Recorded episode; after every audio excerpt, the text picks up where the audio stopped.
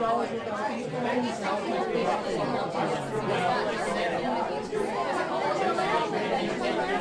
everybody, this is Reza. This is Sandy. Welcome back to episode 35 of the Stone Cold Sober podcast. Yep. So uh, we have a bit of a treat this week. Sandy, you want to, you want to tell you want to tell our listeners what the treat is? Sure. We uh, we had a listener pose some questions for my uh, both my mom and my dad, and they've been doing some traveling recently. But I was able to call them earlier and record the conversation that I had, where I basically asked them a bunch of the questions that one of our listeners had, all about how to live a good life, um, with a lot of different sort of variables. Um, if it's motivation, if it's passion, um, and I had a really interesting conversation with my folks. I don't think I've had, and you'll hear my mom comment about how it's not every day that I'll sit down with my folks and discuss these hypotheticals with them. Yeah. And it seemed like they really enjoyed it, and they'd be uh, they'd be happy to do repeat sort of ex- uh, appearances. Um, so if you guys do have more questions, and I'm able to get on their schedule because they do lead still some pretty busy lives, um, I'd be happy to get their feedback on whatever topic we're discussing that day. Awesome, sounds So- good. Yeah, so we'll put that clip at the end of this uh, of this episode. Okay, great. So um, what we wanted to talk about this week. So Sandy had mentioned that he'd read The Martian uh, a couple of weeks ago, maybe maybe about a month ago now, right? Maybe a little more. About a month ago. Okay. And so Sandy highly recommended that I read The Martian. Um, so I put it on hold with my library. I think I may have told it, ta- told you guys about it last week. I had just started it, and within about I think two days of that podcast, I had finished it. So um, we wanted to talk about The Martian because I was I, I was obsessed with the book for some time, and uh, I thought it'd be a pretty good topic this week. Yeah, Um, absolutely. So I'll just jump right into it. What would you do if you found yourself in Mark Mark Watney's shoes? What if you were on a mission to Mars and you were abandoned? Do you think you could make it?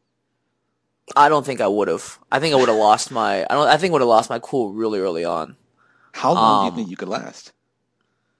Well, I would have realized. Well, I think I would have to get over the initial shock of waking up outside of the base. Spoiler alert. Um, oh yeah, we should throw that out there. This We should definitely throw out a spoiler alert. Heavy Oh. spoilers on this book. You should definitely read it. Um, I think it's good enough to stand up to spoilers. Like you would, you could still hear this conversation, Yeah. um, read the book, and still enjoy it. I got people, I got coworkers at work who are definitely enjoying it. Yeah. But if for those that want to have the unadulterated experience, especially before the movie comes out this uh, this uh, this fall, You might want to hold off on listening to this. you might want to hold that. off on this episode and just sort of fast forward to the uh, the halfway point. Yeah, Um, yeah. But for other people who are grown ups and don't care, uh, no, No, I think I I think we have to keep it relatively spoiler free. Uh, for the majority, for the most part, I don't want to talk about too many plot points, but I just thought with the idea, the concept of it was pretty interesting, and maybe we'll discuss some things related to the plot, but nothing, nothing major. okay. So yeah, uh, I think I would sort of have to get over the initial shock and have to understand if my brain was ready to engage properly when that fight or flight response hits me. Yeah. I think that's the first major hurdle. I've, I think, I don't, have I told that story before? Me almost drowning. I don't think so. Um, I don't want to. I don't want to sort No, of go ahead and tell it. go ahead on. Too, I don't want to go on too large of a tangent.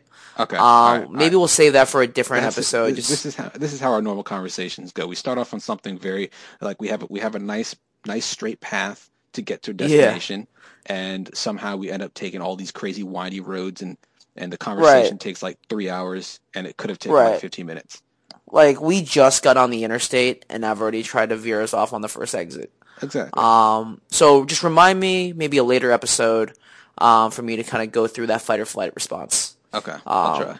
Did I happen once? But assuming that you know past experiences hold true, and I'm able to do that, uh, I think I would be able to make it at least back into the uh, the base, the uh, the air base, whatever it's called. Yeah, the hab. Yeah, the hab. Um, I think I would be able to get into that. What do you think? I- think it was relatively easy for him to do it. I think I, I, I think that was like just by just by pure luck he was able to survive being knocked out and you know when he woke up, he had he had his his injury, but it was relatively easy for him to get back. He wasn't too far away from the hab. But I think at that point, getting back in and trying to figure out how you could possibly survive. Um, you know, the the book starts off. He's just like uh, you. You read you read the book. You read the uh, the opening to it in a, in a previous podcast. But he's just like, well, I'm fucked. Like he's like, well, not exactly fucked, but for all intents and purposes, it's all over. Um, because to him, his crew just left him. The next the next time any human would come to Mars was would be in like four years three or four years, I think. So he's he has mm-hmm. to survive on Mars by himself for that long. Now, thankfully, he's not. Uh, he's uh, an engineer and a botanist, and they have, uh, you know, he has he has means to try to extend his his food supply. Um, but he's also he knows enough chemistry to try to produce more water and oxygen and so on and so forth. Um, but that's see that is where I would fall flat. I would likely try to survive as long as I could with the food that we have. You now you have the benefit of having food that was supposed to uh, that was designed to keep people alive for to, to keep six people alive for 31 days, and they had extra food. So, and then he he was going to be able to eat it all himself. So I think yeah. his calculations were that he would be able to extend that food out for about three. I don't even know if it was 300 days. I think it was like 200 days. I think it was 200 he, days. And then he had the potatoes that he'd grown. Yeah. Oh. I think growing the potatoes is something that was brilliant. Oh yeah, to absolutely. try and grow something in a land on a planet that sustains no hospitable life. Right. So what absolutely I was crazy. As I was reading the book, I'm like, damn, I can't like it was it, what what I really loved about it is that there was no like planning and then taking your time to make sure he gets it right. It was like, all right, day one, I've come up with a potential plan to, to help me survive for this much longer. So I'm going to set that plan into action tomorrow. Yeah. I really appreciated how quick he did. And I guess, you know, if you were in that position, you kind of have to. Um, right. You can't him, really dilly dally because the uh, supplies that you have are on such a limited, uh, such, there's such a limited number. Right. Now, I the, do also uh, like how, uh, how he was able to keep his spirits up the entire time. Oh yeah, very very witty guy. He definitely had me laugh. Like I literally laughed out loud a few times when I was reading the book. Yeah, and and I can't remember. I mean, the, I I think I remember the last book that made me laugh out loud. Uh, was Tina Fey's Bossy Pants. Yeah. Yeah. So I I was sitting there thinking. So if if uh, say say you were approached by by NASA or some other organization and they said that you have a particular skill set and they need that for you to go to Mars. So let's just imagine that you have that particular skill set. Would you do it? Am I the only one going? No, you have a you have a crew. You have you have another team. Say a team of you know at least five other people. So you, that would be similar to what the Ares three mission had. There was it was a team of six. So let's just assume there were six of you and you had a particular skill set that, and you were you were the best of the best in that particular field, and they wanted you. Now the thing is, you go on this mission, it takes you a year to get to Mars, it takes you a year to get back. By the time you come back, it's been roughly two years since you've left, and then you also have to do all your training and everything. So it's it's a huge chunk of your life dedicated to this mission. Um, I would go. Right, I feel like you. It would be amazing to do it, right? I think I think I would go, but at the same time, uh, that's some crazy stress. Um, yeah. I mean, it, so and, many things could go wrong at any point. Yeah, and I and I I don't know if I have it in me to be able to go. So I I think me like say five years ago when I was single, I would definitely go. But in my situation now, I have a girlfriend. Uh, I don't I don't think I can make that decision so lightly now. That would be something yeah. that would be that would be really tough for me to do. And in the story, I think there were two, at least two of the astronauts had uh, significant others back home. Yeah. And I uh, think that it's still. I mean, you would assume that. I mean, could you assume that the your significant other would be supportive of that mission, knowing sort of the weight of what your job entails? I'm gonna go ahead and say no. Because, but it's because I know the answer. Uh, I, you know, I, I have I'll, I'll discuss hypotheticals with Lena from time to time, and I think I said like, what if, what if I wanted to be an astronaut, or what if I wanted to go to space? Like, just going just going to the International Space Station. I'm not even going to the to the moon or any other planets, just the space station. Uh, and she wouldn't she wouldn't be about that life. Why would she not be about that life? It's dangerous. Yeah, but if you I were all, but see, the hypothetical breaks down because you are not an astronaut. You met her when you weren't an astronaut. What if you met her and you were already an astronaut? Are you uh, just going to stop what you're doing? I I see what you're saying. I mean, I think at that point, no, it it would be weird. It would. This is how you put food on the table. So, like, if that's like saying, all right, so if I, if I want, if I decided that I wanted to change careers and I wanted to become an astronaut and say that's something that's feasible to do, that would be something that I have to talk with her I have to work that out with her, right?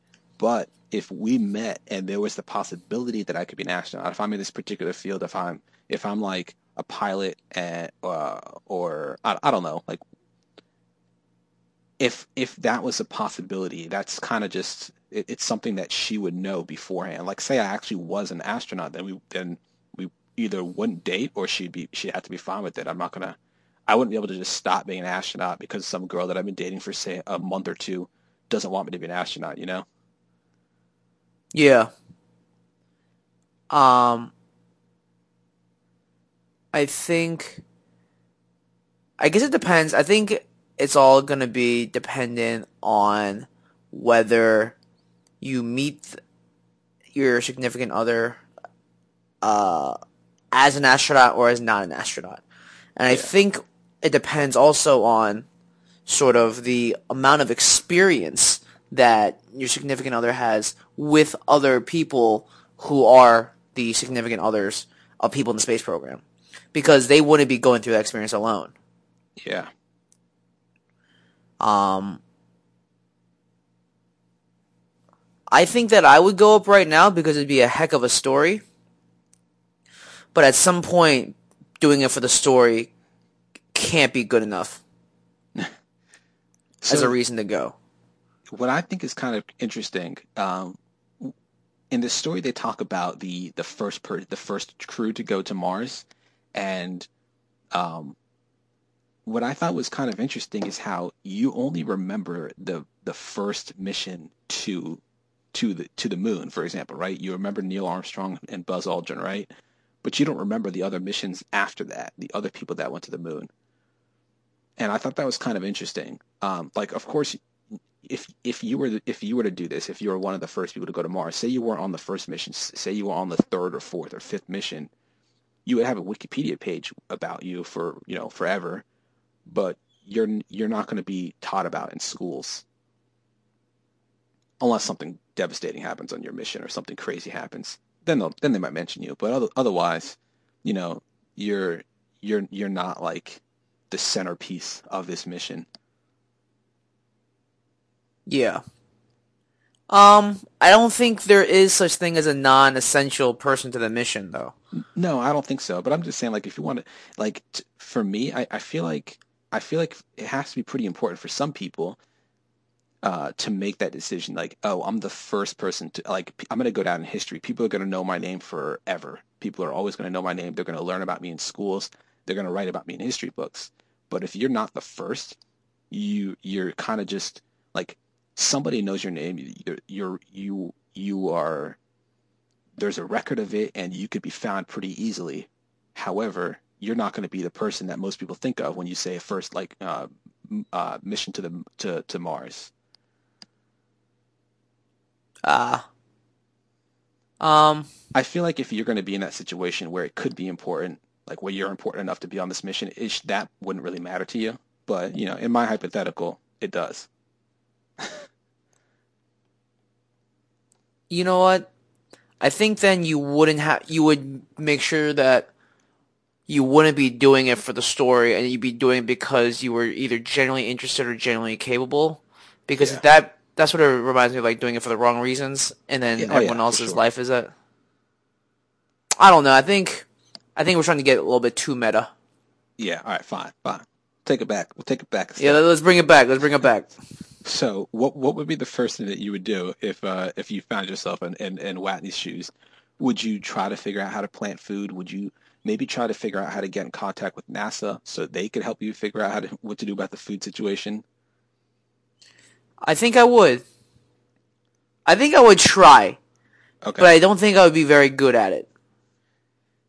Because Yeah. I don't think I would be able to get over the initial fact, like, well, so there's no water, right? And I was always terrible. I was always really, really bad at chemistry. And that seems to be a really important thing that makes Mark Watney as good as he is. Yeah. Well, fortunately, he had he had uh he had a bit of a crash course from uh, one of his other crewmates, I think Vogel. Uh, he gave him a bit of a crash course in chemistry and, helped him helped him learn a bit more than he knew. But uh, either even so, I, I completely agree with you. It'd be quite difficult to figure out. Or like to me, a lot of stuff would just be like, I think this could work, and I'd probably blow myself up in the process. Yeah. I very much think that that's something that I would do as well. I think But like not but like also not recover in a sense. Yeah. See, uh, one of the big things from and uh, one of the big things was figuring out how to get enough soil. So like Yeah. he he had he they had that small soil sample and he was able to basically take uh, the soil from from Mars and expand that however many fold using literally his own poop as manure and the uh, the bacteria that was already in the soil to to make a pretty decent field within the hab, and uh, and then the next big thing was was actually getting water. So we should say that in, um, they es- essentially had it wasn't really an infinite supply of water, but an infinite recycled supply of water. So they had something called the water reclaimer. So you would drink your water, then when you would pee, you'd pee. Say you just pee into the toilet, and the water reclaimer would separate the water from all the uh, the toxins and, and, and or pollutants essentially within the water, and you'd have drinkable water again. And so he had to try to figure out how to um, increase his uh, supply of water, which was also pretty brilliant on his part. Yes. It the amount of what seems like insurmountable odds that Mark Watney faces and Yeah. then sort of takes a moment and says, "You know what? Totally doable." and he sort of and the way the captain's log, which is really the style of this book, um, Yeah. the way it's written, it's very sort of calm and logical. And while it is extremely funny and you get a sense of his personality, you can understand the step by step process without boring you with like math or physics or you know uh, chemistry or engineering of any kind. He just says, "This is what happened. This is the problem, and this is how I think I'm going to fix it." And then when you read that solution, you go, "Yeah, I think that's going to work." And then if it does, it does. If it doesn't, he goes back to the drawing board. I think Yeah. that assuming all of assuming you and I had the capability of solving those problems, the biggest hurdle for me would be communicating with NASA. Because what's the point of staying alive if they're never coming back? Right. Now, do you think it was um, reasonable for him to assume that they weren't watching him at all times with the satellites? Like he knew. I that was one thing I thought was interesting because he he should know that there are satellites above Mars, and I wouldn't think it'd be unreasonable for them to try to look to see what they se- what you know to see if they can find my body or anything. I don't I don't know. Like I I Um, do you do you feel like you would think that like you know what's the what's the point of using the satellites to find your dead body right they Right. they had no belief that he was dead or i mean alive i don't know i'm i'm almost talking myself out of it as i as i pose the question I think the idea is that you have to. I guess they're also trained to deal with those sort of situations better, um, and recognize that they would be coming back. I think for me, it's it's like out of sight, out of mind. So if I don't see you, if I don't hear from you in a little bit, I just go, yeah, they're not coming back. Like I wouldn't. It would be tough for me to. I guess I would try and be proactive about searching. I mean, uh, setting up some sort of capability for them to come and uh, contact me, but Yeah. probably not as quickly as he did. Yeah. I think i I'm more worried about how to how am I surviving. What was interesting is as I was reading it, I kind of had that thought. I was like, well, what if he can get to one of the rovers? I wonder if he could, like, you know, just basically s- stand right in front of the rover and have it take a picture of him. I didn't think about, like, taking it back and being able to use that to communicate, which was pretty smart. Um, Absolutely. I I was as I read though more and more, I just kept getting so like when when you started to hear or read about another another portion where uh, there was just like major bad luck, you're like, really again? So like, Oh, yeah. when it when it when it flipped, I was like, oh come on, man, this man's luck just Yeah. he can't he just can't catch a break, can he? And I do like it when he breaks down a little bit, like he just can't like he just can't handle it anymore. Yeah, Um, I thought that was really funny. I thought that it was just incredible. The the um, like when you talk about adversity, like overcoming adversity, like this man is doing everything he can to survive, and just through sheer sort of uh, probability, right, that things are happening to him a certain way.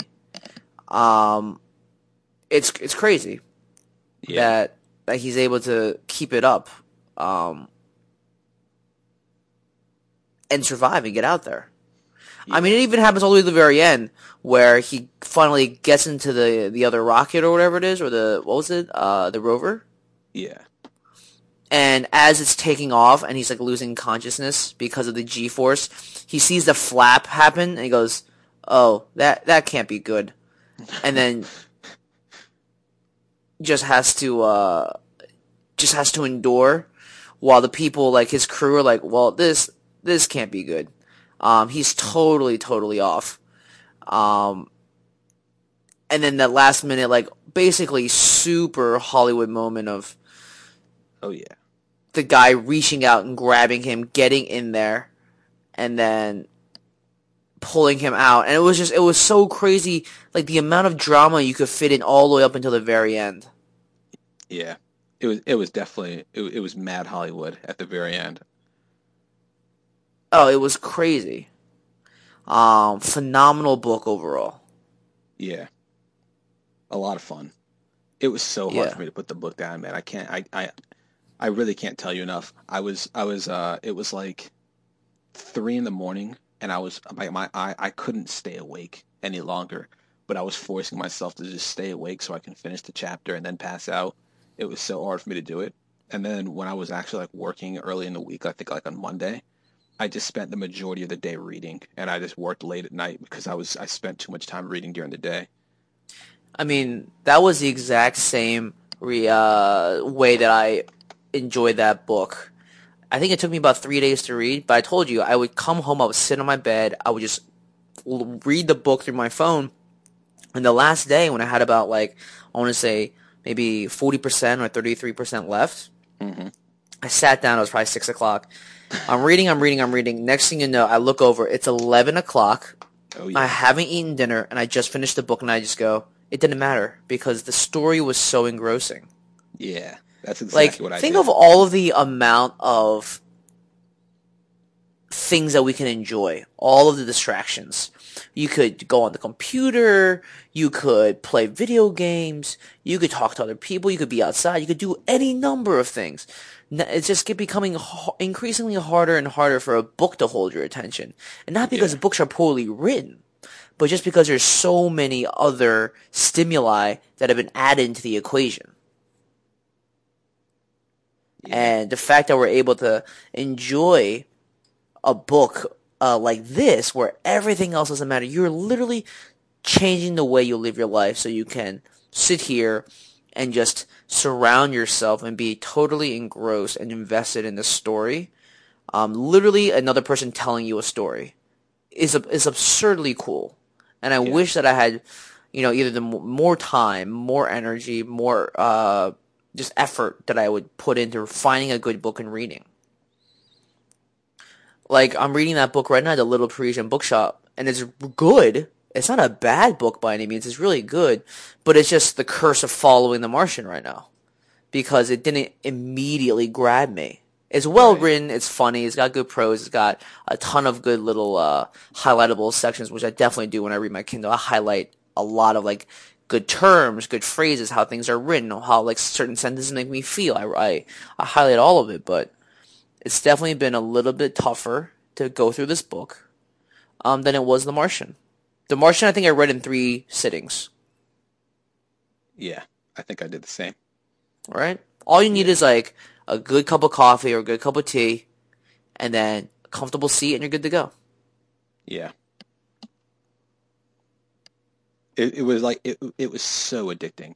It it remind it brought me back to um, my moments as a child, like as a kid. I remember when I was in elementary school, I would go through, I would fly through books just like this. I would find a book, and some sometimes the book didn't even have to be that good, but I would just read like 50 or 60 pages a day and be done with with a book in like a week. I was always in the library just picking out multiple books at a time because I was flying through them so quickly.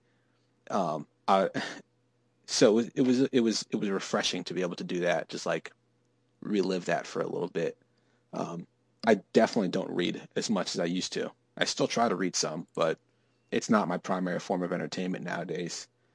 Um, but this was an amazing book, and it's always really nice to read a book too. Um, so for me, my uh, my favorite forms of entertainment, um, I are probably is probably uh, television. I think TV shows are so amazing right now. It's it's it's impossible for me to keep up with all the great shows that are on TV, just because the stories that they're able to tell they're so good. The quality of televisions is is, is too good these days. Um, but books are also amazing because the stories that they're able to tell, the details that they're able to tell those stories uh, with, is is to me way better than movies.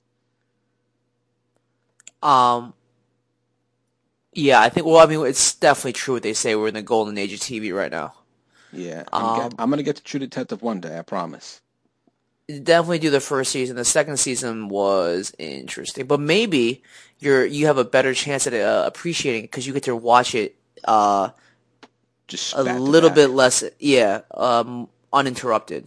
Yeah, Um, the jury is definitely still out on what people think.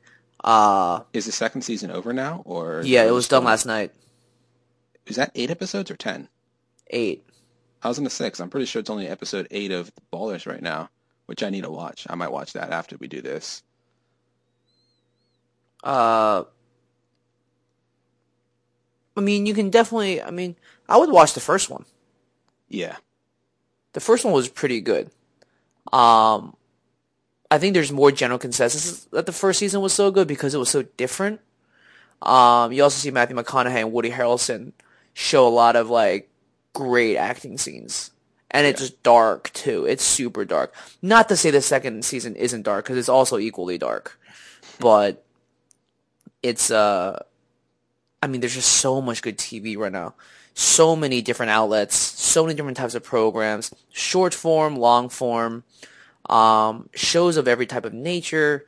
There's, it's almost crazy to try and give somebody a good show recommendation because everyone's inundated with shows. You know someone that's got Netflix, has Hulu, uh, basic cable, advanced cable. You have HBO Go, Showtime anytime. Um, there's just so many outlets to watch good shows, and it's crazy because the more shows that you add on now, the harder it is to go back and enjoy earlier shows. absolutely. You know, like you go back to right before this huge golden age began, when it was still beginning. You would have shows like The Sopranos, Six Feet Under.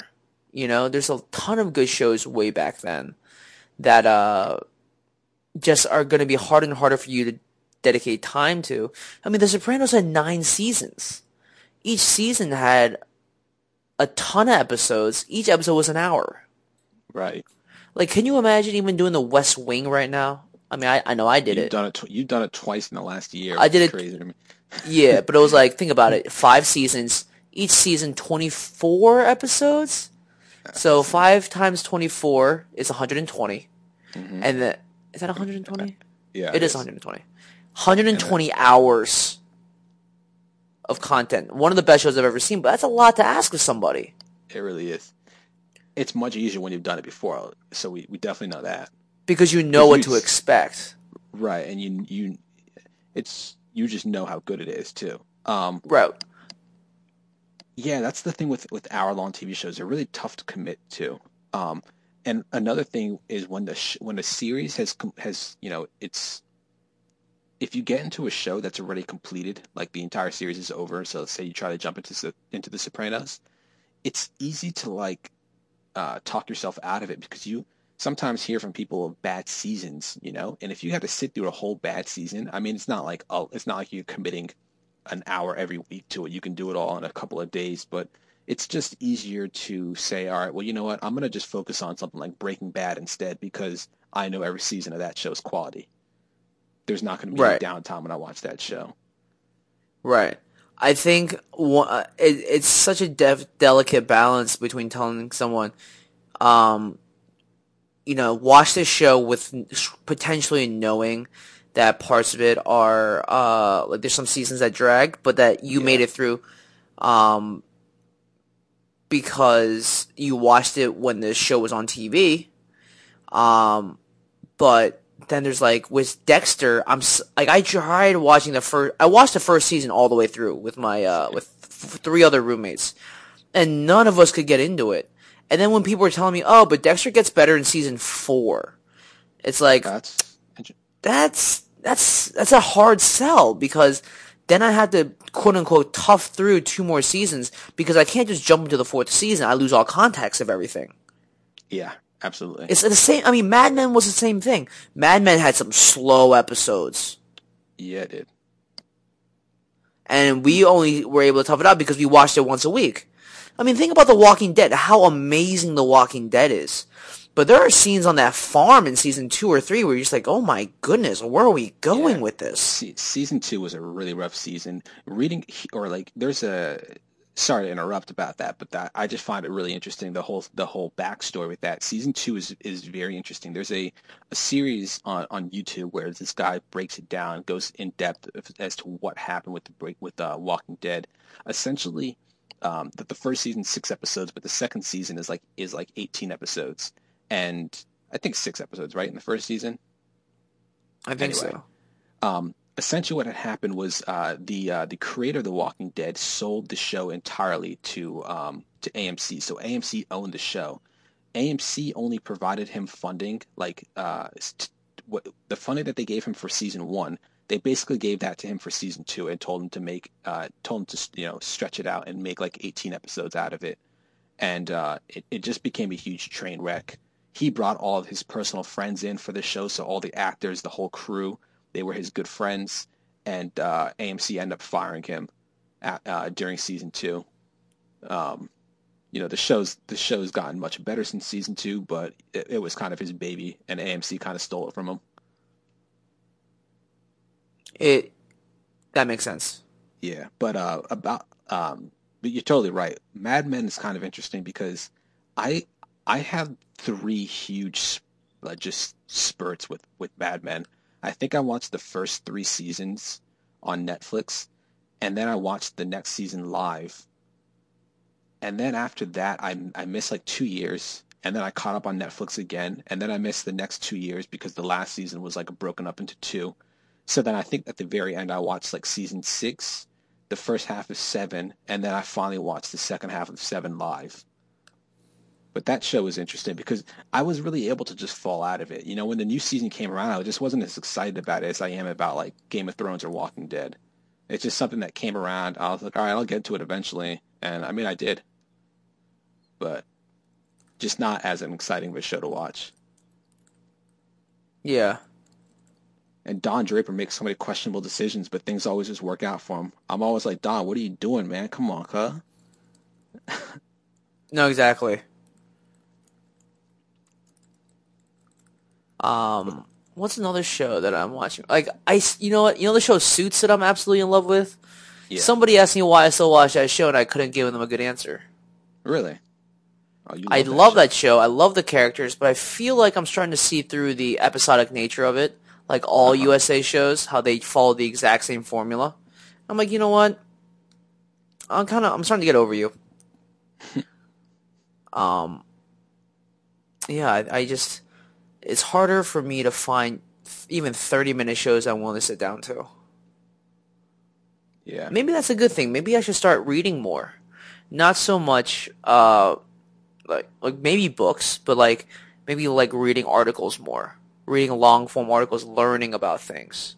maybe like yeah. reading something from the New Yorker or the New York Times or or something to so that I can get better educated on topics that I might not necessarily have time to read during the day. Yeah, you're right. I, I love long form articles. I don't read them enough, but I'm definitely reading them more than I used to. I mean, we That we- would we, be- had- we spent the whole podcast talking about the one dude, the hermit, who lived in, in the woods for like twenty some years, thirty some years, however long it was. Yeah. Um, I think that would be a, a an awesome way to spend uh like just like while you're eating, just like reading something. Yeah, Um, at least that way you can learn more about something and be better educated when people so, so that you have you have the knowledge to make an opinion, yeah, or really just to have the knowledge to have a conversation. right. Just interesting stuff. It's like it's it's nice. It's it's just something that you could talk about, right? Yeah. Um. What are you uh What are you listening to, reading, or watching now that you're done The Martian? Um, I've so uh, there was the whole. Oh, we should have talked. We should talk about this later on. I, I was. I was. I've been listening to um to Cassidy. I was listening to Cassidy a lot today, and the reason for that is because the whole Drake Meek Mill beef was going down uh over the last couple of weeks, and uh I was I was looking into Meek Mill, and I saw that Meek Mill had a huge beef with Cassidy a couple of years back and theirs was initially kind of just like just for fun. Like they made a couple diss tracks towards one another, and then all of a sudden, like several months later, Meek Mill came with came with the track to Cassidy. So three days later, Cassidy dropped this bomb on Meek Mill. I was I listened to it like three times today, at least three times today. It's like a t- it's like an eight minute long song. He's just going hard at Meek Mill. I just thought it was hilarious. Um, watching, I'm still watching Ballers. Um, it's not a spectacular show, but Oh yeah, that show. I'm watching that show too. Yeah, I, I'm I'm liking it so far. Um, I think it's just when you talk about a show that you can turn your brain off to, that's a show that I've turned my brain off to. exactly, exactly. I love I that that's what I love about the half hour shows. Like I I I come home, get get dinner together, and then I just sit down and watch an episode of that. And it's just quick. I can finish eating my food. I don't have to be super tuned in. You know, so, those hour long shows are so story driven. I want I hang on to every single line of dialogue. I don't want anything to break my concentration. I don't want to miss any words that are that are spoken. And uh, those the half hour long shows, I'm just it's much more relaxing. I don't mind so much if I'm if I get a little distracted here and there. Um, and and Ballers is definitely one of those shows.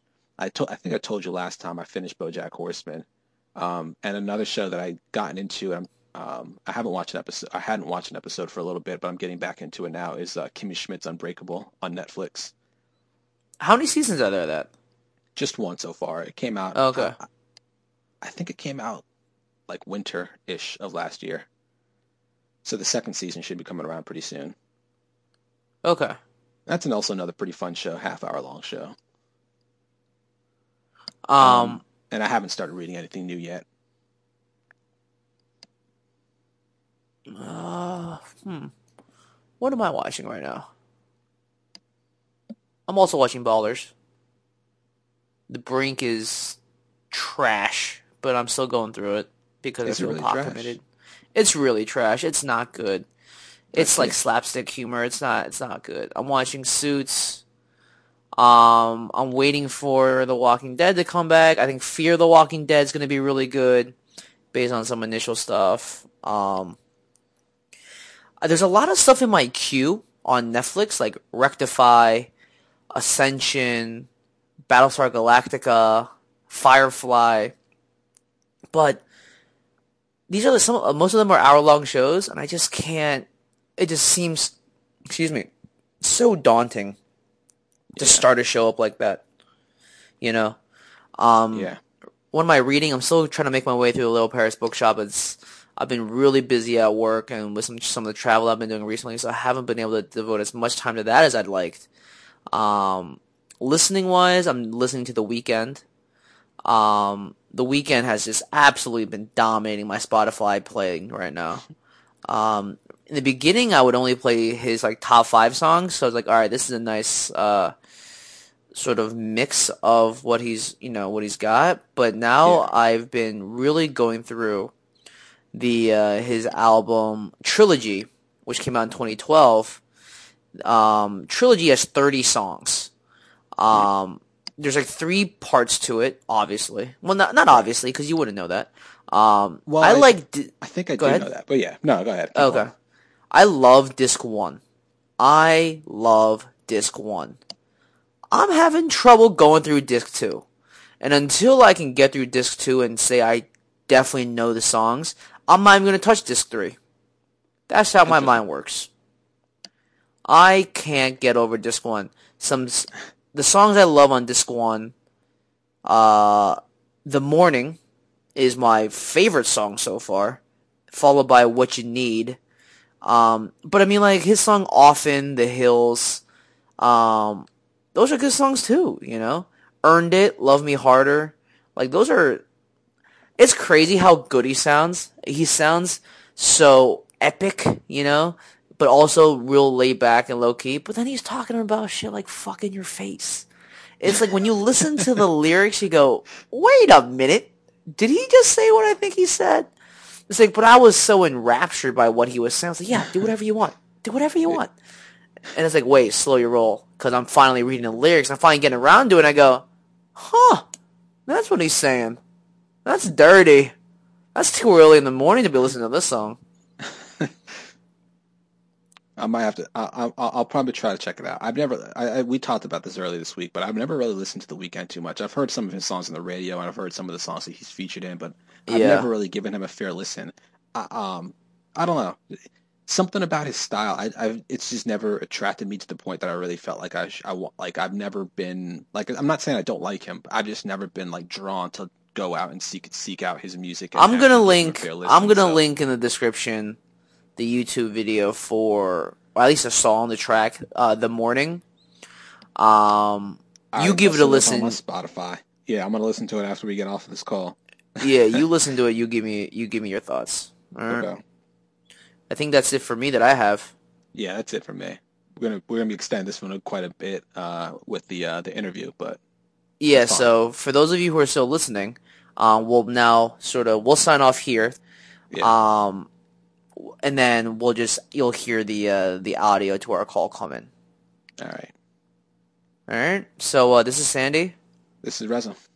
Thanks so much for listening. We'll see you next week. You guys want to go on and introduce yourselves? Yes. Hi, Sandy. How are you? And uh, I'm Lisa. I'm Sandy's mom. Hi, this is Kun Zhu. I'm Sandy's father. Great. Uh, now that we're all here, um, just so you guys know, we've had uh, some questions come in from uh, from our listeners uh, about some of the topics that we've been discussing previously, and they wanted to sort of get your guys' point of view. So we'll just run down some of the questions, and uh, we'll just sort of freeform answer them. How's that sound? Okay. Good. Um, so one of the questions that we were talking about before was how to live a good life.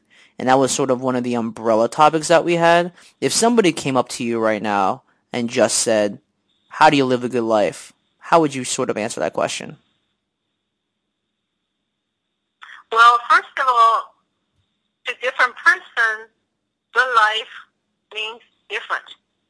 And to me, living, living a good life means I have a family, I have a um, good health.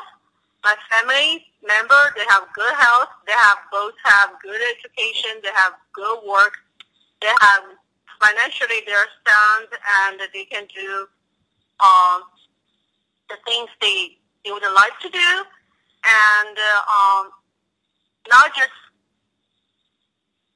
not just materials like but also um, like spiritually. Right, spiritually. And spiritually, yes. Yes. Dad, what do you think? Yes, I uh, agree almost all uh, my wife's uh, opinion. Additionally, I think for my uh, good life standard is I have to be important for society, and my contribution can help the people living better, living healthier. That's that's my work to do, and of course, fulfill my good life. I want my kids to have good education, and their future will be better than I am. So, if reach that point, I will be very satisfied. So, you guys sort of share a lot of common views. Uh, family health, family success, spiritual sort of uh, finding some sort of spiritual fulfillment or understanding. But then, Dad, you also said it's important to make a tangible contribution to society and that your children live live well in their lives. That's right. Um, do you think that do you think that along those things, do you think that it's important to have a passion in life? Yes. Uh, I think passion is very important, not only for your own family, but also for your work. Uh, passion is a kind of motivation for your working and for your life. If you have strong passion for your family and for your work, you will achieve more. That's my opinion. Well, to me, I agree with uh, my husband said. Also, I think, you know, if you have a passion for your life, you were more involving and you're willing to involve in a lot of things. It's like you're interested in doing something and it will be the, the best driven. If you are not interested in something, you are not passionate about something, there are lack of interest in there. You know, there's no meaningful to do anything. Do you guys think it's? Go ahead. Yeah, that's what I said. That's what I think. You know, passion it is important in, in life. It is. Do you think it's possible to live a good life without passion? Mm, not to me. That that life will be uh, not so meaningful for my stand. So okay. if yeah, that's, that's I think. Okay, that makes sense. Um, do you how do you live a good life being single versus being married? Cannot answer that question. It's like I've not been single for so long. um, yeah, and you know, since we married like how many years? Almost thirty years. Almost thirty years. So in that case, I think marriage is very important for me, and. Uh, not just the companionship, and also, you know, it's very important that you have a marriage, you have a family, and uh, it definitely fulfill your life, and uh, it's definitely, you know, as a woman, and become a, a, a mother, your life is different. You know, life is totally changed, and you know, you know, you know, wonderful ways. You know, so to me, it is very important to have have a marriage. That's just my point of view. I think uh, for myself, I can't imagine to be live alone for whole life. That, in my opinion, life is not fulfilled. To have a, you know, married, married and uh, have a wife is very important, and not only for for the routine life, but also for each other's growth and happiness. So for me, I think marriage is very important. That sounds great. I think uh, I think that's something that as a, as a single person right now for me, I think that's definitely something that I'm looking to find. Um, but that's sort of where I am in my life right now, balancing the professional drives and motivations that I have and finding the time to also succeed in my personal life. Um, those, yeah, those two things shouldn't be contradict to each other because every everybody, you know, when have a, a you start your career and uh, you know there are different like percentage of your energy towards to different goals. And when you just start your job, obviously, you know, you want to put like 100% of your energy to prove yourself and in, uh, in the working uh, area. However, you know, it, to me, it shouldn't contradict, you know, when you pursue your personal life or find a, a, a better half. It's also very important too. Yeah. Um, do you guys think it's possible to live a good life without happiness at work? Or is it important to have happiness at work as a foundation to that good life? You know, it's interesting we're talk about that. Kind of the same question when I was in work this uh, today. And we're talking about we spend most of the, the day with our coworkers. What if we hate each other? And uh, also we think, you know, we spend most of our, our, essential time and doing our professional job. Yes, we don't like it. it. To me, it's very pathetic because it kind of wastes your time. It wastes your life. And it is very important that you like your job and you like your coworkers. You're happy what you're doing and you fulfill you have the fulfillment for your work. It is very important, and it's it's very like for your mental health. This is very important because you feel like you got accepted by the uh, by the society, by your work uh, environment. Also, you will have a um, let's just say positive like relationship with your coworkers, and this is very very important. Because to think about that, you spend more time with your coworkers rather than your family member. It's sad to say, but it is a fact. So it is very important to have a, a, a happy working relationship with your coworkers and you, you feel happy at your work. This is very important. Even though we said we should separate your working life and your home life. You know, don't mix them together. But we are human beings. It's not that clear cut. You walk out the door, you think, okay, now I'm in working mood. And when you walk in the door and you say, okay, now I'm in family mood, it's not that clear cut.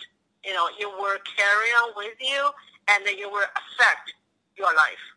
So that's what I think it is important when you are happy at your work? Okay. Uh, I think I agree with what Lisa said. Uh, in, in my group, I always uh, emphasize, say, everyone come to work, happiness is important. If you are not happy, you are not going to do uh, meaningful work or contribute more. If you are happy, you will do more and contribute more. The other point I want to add is the happiness uh, is not depends on others. It depends on individual yourself. You can create an environment for the happiness. Uh, that is important. If, for me, I always say if you are happy at work, you will achieve more. Well, I have to agree with that because you know, for the some because people are individuals. Every people deal with things that are different, and some people they are more like positive ways, and some people are more negative.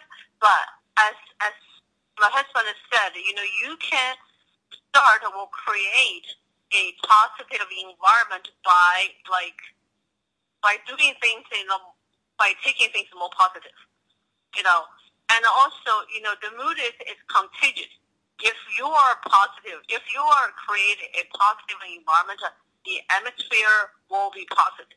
So it will contagious to your coworkers. So it is right, you know, it's you're happy or not, it's not rely on somebody else. But we're human beings, you know, our emotions or transmit to each other. We kind of like, you know, your emotion or other people's emotion will affect you.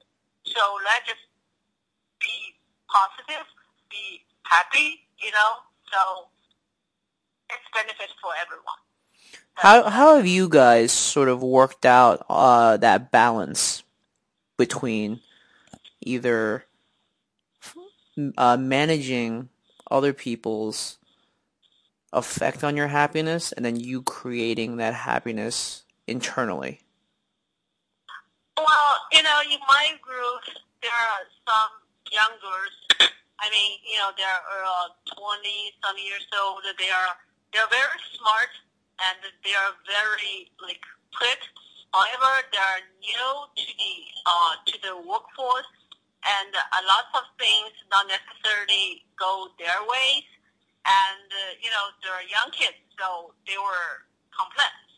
And to me, it's like okay, you spend time to complain, and if you don't do something, the things will happen again. So no matter how how much time you spend to complain, nothing's going to change. And the only change is like you change your own mood. You come to the, you come to work in the morning, and then all of a sudden you see something you don't like, and you bitch about that, and the whole day you're in, you're starting a bad mood. So to me, I would just say I would just talk to them and just like change the topic, and uh, you know talk something happy, talk things funny, and just like you know, just stop that conversation. You know, start a, a new topic. Just change the change the change the direction. And the some girl, they're they're they're pretty stubborn. They will come back. You know, okay, we we yada yada say something else. They were coming back. And to me, it's like, you know what? Don't worry about it. If you can change it, just let it go. If you want to do something, change it, do it. If you can't, let it go. You know, because I'm a little older than them. I, I, you know, I say something, they will just laugh about that. You know, it's, it's okay, but they will just let it go. That's my my try. Well, I think one important thing as a as a leader of the, of the group is, is you have to care about your people. And so one of my goals or duty is to maximize everyone's potential and maximize their happiness and maximize their achievement. If I can help the individual to get these things done, then the happiness will come, or happiness will along along the the the, the procedure. So the thing is, you have to care about people, and you do your best to help them to grow. So yeah, I think you know we're. I think you know we're human beings. You know, if you show your your your coworkers, you know, your true feelings, and you care about them, you want the good of them, and uh, in return, and uh, they will understand. Even though sometimes you may you may not like what they're talking about, and uh, they know you're in a good intention. You know, they were they were by it. Yeah. So if we take all that, sort of that happiness uh, at work or what or what have you, do you think, as as a certain avenue, do you think it's possible to live a good life without motivation? Um, one of one of the listeners said that you know some of the causes uh, of losing motivation could be either losing family, losing love or losing energy and health. How do you how might you deal with with something like that? Do you think it's well? You know, life is never easy. Every time, different.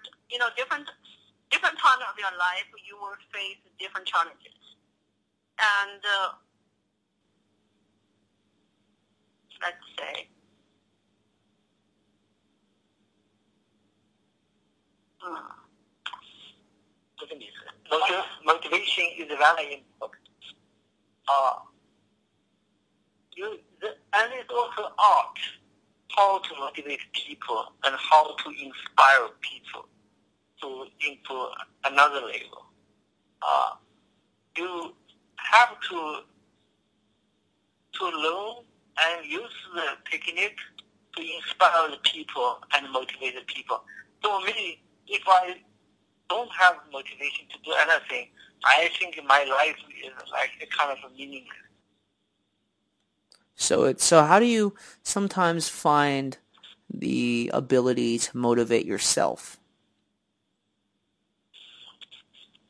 Well, the the motivation uh, is related to the work, or related to your life, or related to your your future. Uh, if you care about the people and you know their potential, then you always can use this kind of a thing to motivate them. Say you have that potential to reach another level. So constantly you can remind them and help them. Then gradually, uh, people will reach their goal. So motivation is important. Well, to me, I think um, you have to have a goal. You have to set up a goal. A different time of your life, your goal is different. For example, when you and your sister are little, my goal is like I want to give you a a whole uh, uh a happy like childhood life. So I want to give what all the kids can have. I want you to have, and I want you to have a a happy childhood. So that was my goal. So that's why um, your dad and I we work hard, and as a uh, you know like as the first generation of immigrants, you know we know nobody here. We start from scratch, and we we work very hard, and we want you and your sister have a good life in here. And later on, you know when you grow up, when you know the school, and then I want you to learn. I want you to explore. I want you to do whatever you're interested to do. I want, you know, to enrich your life. So different, and, and then, you know, when you go to college, and I want you to have a good education, you know, so different, along the different time of my life, my goal is different. That's why that motivates myself. I want you have a good time. I want you to have the best education can be. I want to have the best life it can be. And that's just me. You know, that's why I motivate myself. You know, you have to have a goal. It's not like, okay, today I think that way, tomorrow, okay, oh, never mind, I think that way. No, you have to have a goal and stick to it and uh, work harder towards it. It is very important. And to me, I agree, you know, what your dad said. You, you, ha- you have no motivational life, so what's the difference then as a human being? Or, you know, we're not animals, you know we have meanings in our life. That's the difference. Totally. If so, if we sort of take, you know, everything that we've talked about so far, and we and we bring it all together, um, do you guys think it's possible to live a good life without meaning? Uh, or is it very important to have meaning uh, to lead towards a good life? absolutely have meaning. That's no question. You know, life without meaning, it's like a body without a soul. What is that for? You know, That is that that's what I understand. You have to have a meaning of your life. No matter what the meaning is, everybody can have different meanings. That's no problem whatsoever. But you have to have a meaning. That's what I understand. Dad, what about you? Well, life has to be meaningful. Without a meaning, uh, it's, it's, it's homeless. One of. If you don't have a meaning, the meaning is is so important. Uh, all life, all at least for my life, is is always have to be meaningful. That's I think absolutely you have to be meaningful. Yeah. I cannot imagine you live a life without meaning. What else can be? It, it's just like I cannot. I can't even. Yeah, I can't even imagine that. No, I, I hear you. Um, I think it's something that sort of guides us um, through life so that it can become a fuller experience, a warmer experience. Um, I mean, Yeah. it's sort of like that north star, right? That that that you drive or you sail towards, and sometimes, you know, the seas get rough, uh, but all of that creates a warmer, fuller, more alive experience while you're on this earth. Yeah. You know, you have to say. I have to say. You know, for your for your life experience, because you you you're twenty some years old. eh, So for me, you know, the the experience not necessarily every experience are all present, or every experience are all all happiness. You know, there are sad, there are disappointment, but this also part of the life, and we learn from that experience and make us strong, make make us life fulfill, and we not just like one color. You know what I mean? So you make your life very colorful, and you make your life very meaningful and very fulfilled that way. Absolutely. Well, I want to say uh, thanks a God, thanks a lot, guys, for uh, for answering these questions. Do you guys have any questions? Mm, do you have any questions? No, my my comment is that the, the, the life has to be meaningful and has to be motivated, inspired, and uh, then you you have goal and uh, then you can be achievable. Otherwise, uh, I can't imagine the life will be good life.